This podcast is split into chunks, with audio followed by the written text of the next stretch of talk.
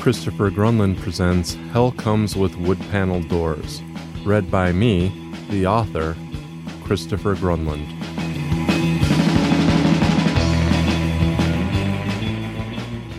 Chapter 2 The Big Orange Hole in the Ground My Grandma Loved So Dearly. A station wagon, Mom said while puffing on a Virginia Slim. Dad stepped out of the inferno, not realizing she was ready to drop the gloves and go. In his mind, he believed she was complimenting him on the wise purchase of the vehicle that could carry our entire family anywhere his wanderlust desired, in comfort and style. All he needed to do was take one deep look in her eyes to see the intensity of her anger, however. The woman lived for complaining, but Dad was seemingly immune to the effects of her constant barrage of insults, and totally clueless when it came to realizing the woman he married existed to do little more than eat, gamble, and argue. I didn't understand it. He simply loved my mother with all his heart, despite all her shortcomings. Isn't it great? No! Where the hell did you find such an ugly thing? she said. She smoothed the wrinkles in her flowered moo and blew smoke through her nostrils. She looked like a fat dragon trapped in the clearance bin at a fabric store. The used car lot, Dad said, but it's brand new. Brand new and ugly. Take it back. I don't want this piece of crap trashing up the driveway. An overweight, chain smoking woman with a beehive hairdo standing in a front yard full of plastic pink lawn flamingos, and she had the gall to say the car would look trashy in the driveway? While my father saw the novelty in things like pink flamingos and velvet Elvis paintings, my mother saw them as the pinnacle of high art. She would be the first to criticize my father for buying tacky roadside novelties, but she owned more ashtrays from Las Vegas than I had baseball cards. She collected matchbooks and decks of cards from casinos. She also owned a small army of drinking birds. I didn't understand my parents' relationship until many years later when the obvious finally dawned on me. In my father's love of all that was tacky, Mom was the ultimate piece in his collection. He had married the Queen of Kitsch. There was no other way to explain the hell the man endured, but if it worked for them, I suppose that's all that mattered. I'm not taking the car back, Dad said, defying my mother in a rare moment of bravery. I've been saving for a car, and this is the one I liked best. Please, let me have this one thing, Mary. He waited for her answer. Are those wood paneled doors? Yes, they are, he said proudly, thinking, I'm sure, that she was warming up to the inferno. They don't make cars like this anymore. It's a limited edition. I'll say, You're probably the only one in the world who'll buy one, too, she said. Then, in her best sarcastic tone, she added, I'm sure it will be worth millions one day. Dad turned and locked eyes with Mom. He was ready to fight for this one. As they stared at each other, I sat back, noticing just how different the two were. My old man was a pretty sharp looking guy. To look at him, you'd expect my mom to at least be the mother friends came over to sneak a peek at, and maybe even think about when puberty settled in and they discovered themselves. Dad reminded me of an actor. He was strapping enough, charming enough, and definitely good looking enough. He had a quirky manner of speaking, as though he were always stating things to a sidekick. His deep radio announcer like voice drove points home. He had a swagger to his step that bordered on comedic, but to anyone under 13, he simply looked badass and tough. The other mothers in the neighborhood always stopped by and talked to him whenever he was doing yard work, which he did sans shirt, wearing only tight jeans and work boots. As he talked with my playmates' moms, he looked almost posed, sweat dripping from his chest like the condensation from the glass of iced tea or soda he always had nearby. Like every 13 year old, I saw my old man as the top of the heap of coolness, but so did my friends. I had the dad every kid only wished they had. The best dad anywhere. Why then did he marry my mother? Mom was what happened when you cross West Virginia and Atlantic City. She was the walking, talking embodiment of tackiness. She spit when she talked and she interrupted people. She cursed and told dirty jokes, all while smoking long, pencil thin cigarettes that she felt made her look glamorous, like a 40s movie star.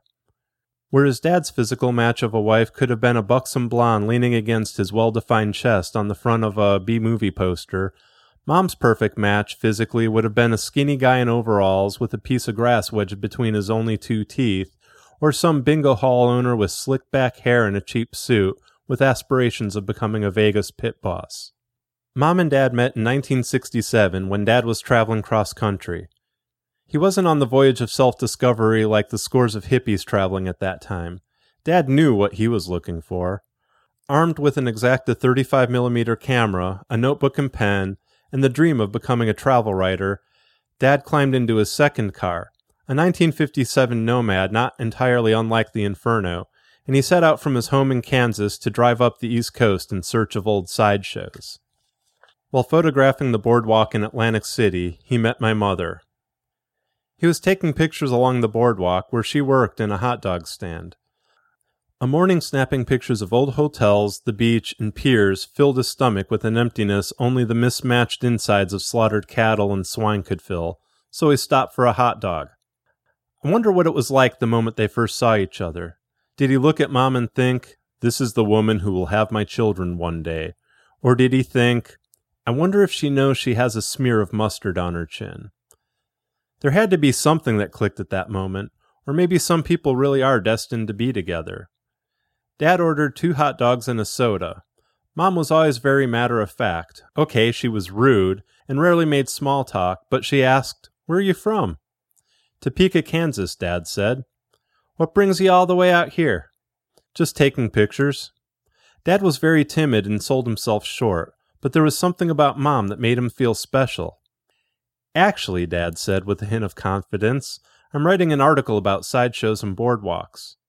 You're a writer? Mom said, snapping Dad back to reality. He wasn't a writer, he only wished he were. Well, no, not really. I mean, I want to be, but I've never written anything. Mom smiled at Dad and said something totally unlike her. She said something encouraging. Well, everyone's got to start somewhere, right? Dad smiled. Yeah, I guess they do. There was something about that plump woman in the hot dog stand spreading relish on his lunch that made him feel invincible. How much? Dad asked. Well, if you've driven 5,000 miles for a hot dog, you shouldn't have to pay, Mom said. Her perception of distance was a bit skewed. She had only really traveled back and forth between New Jersey and West Virginia and usually slept along the way. It's only about 12 or 1300 miles, actually. Still, Mom said, that's quite a drive. She handed him his hot dogs and drink. It's on the house. Won't you get in trouble? Don't care if I do. It's not like this is my dream job, she said, pointing to a vat full of steaming water and old flaccid franks. Instead of saying thanks, Dad summoned the courage to say, What are you doing after work? That evening, as they walked along the steel pier where Harry Houdini, W.C. Fields, and Charlie Chaplin once honed their skills, and where, in the 40s, young couples in love danced to the big band sounds of Benny Goodman and the Glenn Miller Orchestra, the first spark of a lifelong love started between Mary Catherine Mangione and James David O'Brien. A strange love, granted, but love nonetheless. They stopped and watched the diving horse. Growing up in Kansas, Dad had seen his fair share of horses, but he never saw one leap from a 60 foot tall tower and into a shallow tank of water with a rider pressed to its back. To Mom, diving horses were as much of an everyday thing as people walking their dogs, but to Dad, it was exactly the kind of magic he had left home hoping to find. Mom and Dad, standing too close to the tank, were covered in foul smelling water. Dad thought it was wonderful, but he could tell Mom was far from amused. She stood on the pier, arms outstretched, looking like an angry, dripping beach ball in her red and yellow outfit, two sizes too small. Oh, I'm so sorry, Dad said. He pulled some napkins from his pocket and handed them to her. Instead of complaining, Mom smiled, though, wiping her eyes and smearing her mascara so she looked like a 220 pound raccoon. You know, I already smell like a hot dog stand. Stray dogs follow me home, for Christ's sake. What's a little water, even if it smells like wet horses? she laughed. Dad said he stared into her eyes and knew then and there that she was the one. Back in the driveway, Mom was the one winning the staring contest. She could outlast a statue with her evil eye, and Dad, hoping to stave off total defeat, said, I'll make you a deal. He sounded like the greasy salesman at the used car lot. We take the car on vacation, Mary, and if it doesn't grow on you, we take it back. How's that sound? Okay, but I'm telling you right now, James, there's no way that car's growing on me. Even if the car did grow on her and she ended up loving it just as much as Dad did, just to prove her point and tear away another piece of Dad's very being, she would insist he take the car back to the lot when we returned home from vacation. She snubbed her cigarette out on a garden gnome in disgust and headed back into the house. Dad stared off into the distance, smirking about something known only to him. Then he turned his attention back to the inferno. He stared at it like it was a newborn child full of potential and said, Why don't you go help your mother with dinner, buddy? Sure, Dad. I went around back toward the kitchen, allowing Dad a moment to bask in his little victory. Dad bought the Inferno just in time for vacation. He wanted to buy it sooner, but Mom kept hounding him, saying we didn't need a new car. She said the gremlin had more than enough room to hold her, Dad, my younger brother and sister, my aunt, me, and all our gear for the road trip. Dad's treks were bad enough without being cramped. His annual family vacations were hell packed into a back seat, taking us from the world's largest Uncle Sam statue in Lake George, New York, to the La Brea tar pits in California, and every roadside attraction, reptile farm, and historical marker in between. For Dad, a road trip was a chance for the family to bond no matter what, his chance to pretend, at least for a short time, that we were a normal, fully functioning family. That particular year, we would take a 2,400 mile voyage from our home in New Jersey to the Grand Canyon in Arizona. Going to the canyon was my grandmother's idea. She loved the place. Grandma visited the canyon whenever she had the chance. My great grandfather took her when she was young, and the canyon bug instantly took hold. She visited the canyon 49 times in her life and swore she'd visit 50 times before dying. She used to always say, Someday you'll have to visit the Grand Canyon, Mikey. Why? I'd ask. Because it's healing. It's just a big orange hole in the ground, Grandma. A hole? That's all you think it is? You don't understand. It's so much more than that. It's healing. You always say that, I'd say. What do you mean it's healing? She'd stop what she was doing and focus all attention on me, as though I just said something blasphemous. She'd lock eyes and take my hand in hers, as though she were about to say something important, as though she were about to share with me the secret to life. I suppose in her mind she was. You stand on its edge and something happens, she'd say. I can't explain it, you have to experience it for yourself. You stand on the rim and it pulls your soul down to the river for a cleaning, then puts it back with a little bit of itself. It's healing, Mikey. Once you experience it, you'll go back. Everyone goes back. Grandma was always my favorite relative. I often wondered how such a peaceful, caring woman had given birth to my mother. I think what I liked most about Grandma was she truly seemed content with everything around her. Maybe that sense of calm came from her canyon visits. I don't know. I never understood what she meant when she talked about the healing powers of that big hole in northern Arizona, no matter how many times she tried explaining it to me. And believe me, she tried every chance she had. Whatever she saw in the canyon was beyond my grasp of bigger things when I was younger. All I knew was the pull to the rim was strong enough to make her head out west whenever she had the chance. The summer Dad bought the Inferno, we were heading to the canyon with Grandma, only she was dead. She died in the spring. She was only 55. She was on the phone with Mom talking about her plans for visiting the canyon when she dropped dead from a brain aneurysm. She never knew what hit her, but Mom said Grandma knew something was coming. Mom believed my grandmother was psychic and passed the gift on to her. Grandma drafted a will that spring, and she swore she'd never draft her will until she was at least 75. Her last wish was to be cremated and have her ashes scattered in the Grand Canyon, her way of giving something back to her old friend, the big orange hole in the ground. I made my way to the back door and into the kitchen where Mom was making spaghetti sauce. Looking around the kitchen, one would think she was cooking for an army instead of just five people. She didn't use normal cookware like most mothers. She used stuff purchased from an old friend of the family we all called Uncle Mike. Uncle Mike provided industrial cookware to the restaurant industry huge 10 gallon stock pots, blenders that could generate more power than Dad's old gremlin, and her favorite piece, a two and a half foot long stainless steel sauce ladle. Mom was never very demonstrative. Cooking was her way of showing affection. In her mind, the more she prepared was a measure of how much she loved us, deep down, even though she rarely showed it in conventional ways. Mom looked up from her sauce vat, her face drenched with sweat. Michael, would you go tell Elvis and Olivia that dinner's almost ready? Sure, Ma.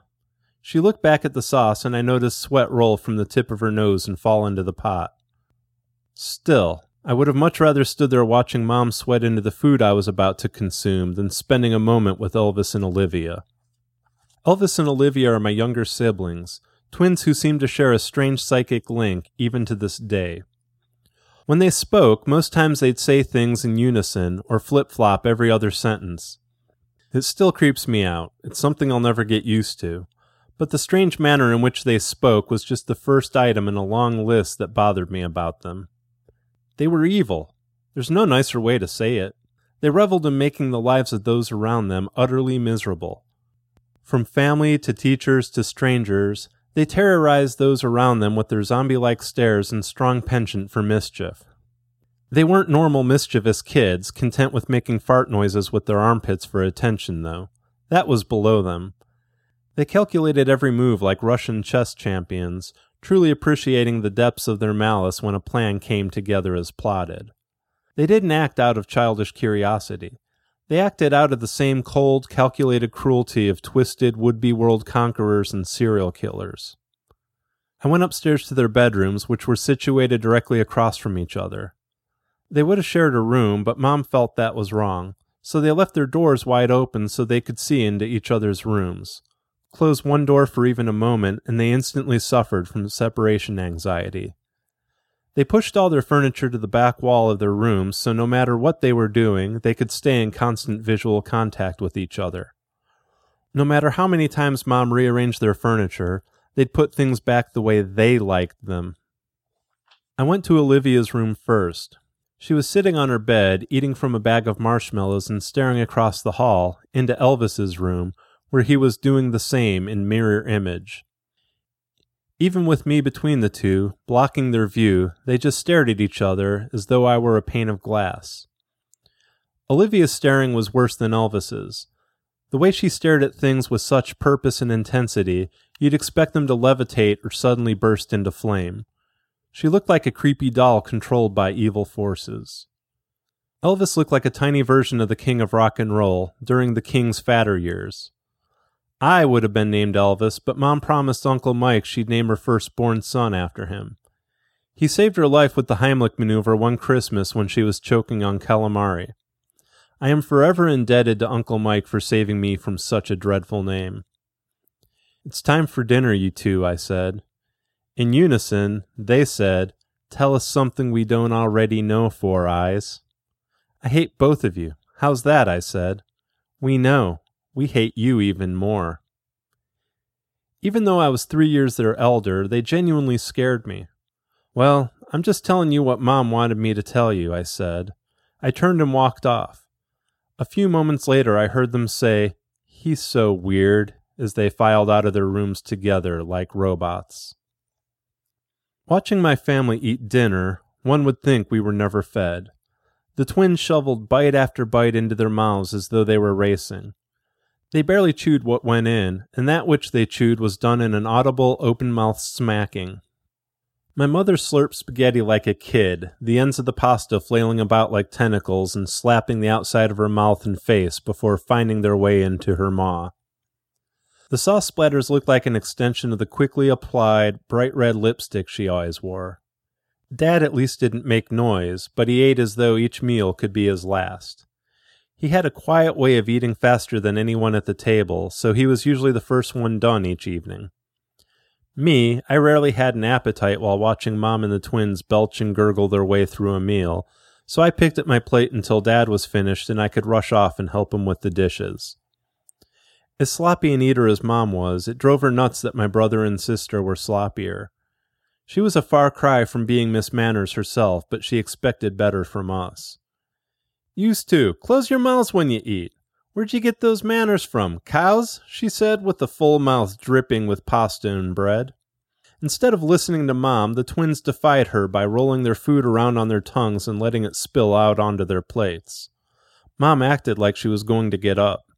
Don't you two make me get the sauce ladle, she said, spitting tiny pieces of her dinner everywhere. The twins closed their mouths and quickly behaved. My mother always threatened to hit us with the sauce ladle whenever we were bad.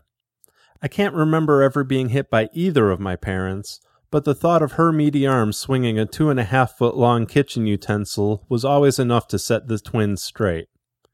As loud as the three of them were when they ate, there was one family member who put us all to shame.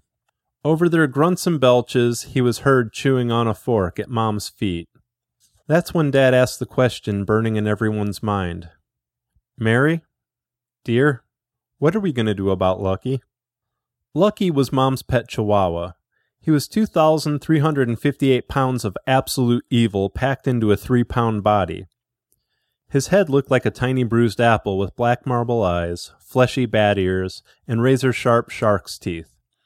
Lucky shredded everything in the house not belonging to Mom, as though he consciously knew what havoc he was wreaking on our belongings while sparing hers. Mom babied him more than she ever babied any of us.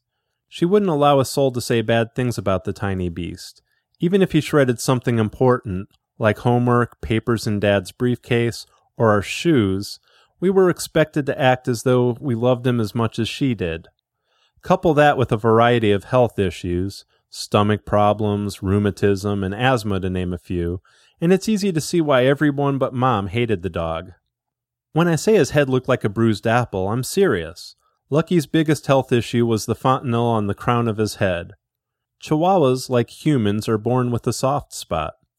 Normally, the skull grows together, but in some cases, the dogs go through adulthood with a section of their brain protected only by a thin membrane of skin and short fur.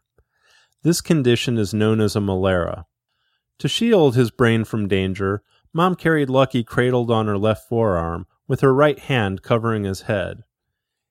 It was like she believed the moment she left the top of Lucky's head exposed for even a millisecond, Everything from bricks and cue balls to pinballs and shot puts would rain down from the sky and bruise his delicate little brain. When any of us came within ten feet of her precious chihuahua, she'd scream, Be careful with him! For God's sake, don't touch his molera! Elvis once poked the top of Lucky's head, and had it not been for him being faster than Mom, I think I would have grown up with only a younger sister. As much as Mom worried about Lucky's molera, it didn't stop her from using it to her advantage. She discovered when she pushed it at just the right place on his brain, he froze, momentarily paralyzed until she let up. It was like an on off switch, allowing her to control the little beast's temper whenever he got out of hand. But the main reason Mom was so protective of Lucky was she believed he was sent to her with a purpose to make her rich. The day Mom bought him, she won $1,000 on a lottery scratch off, and the following weekend at the casinos, she came in big on the slots. She attributed her luck with the purchase of the dog, so she named him Lucky.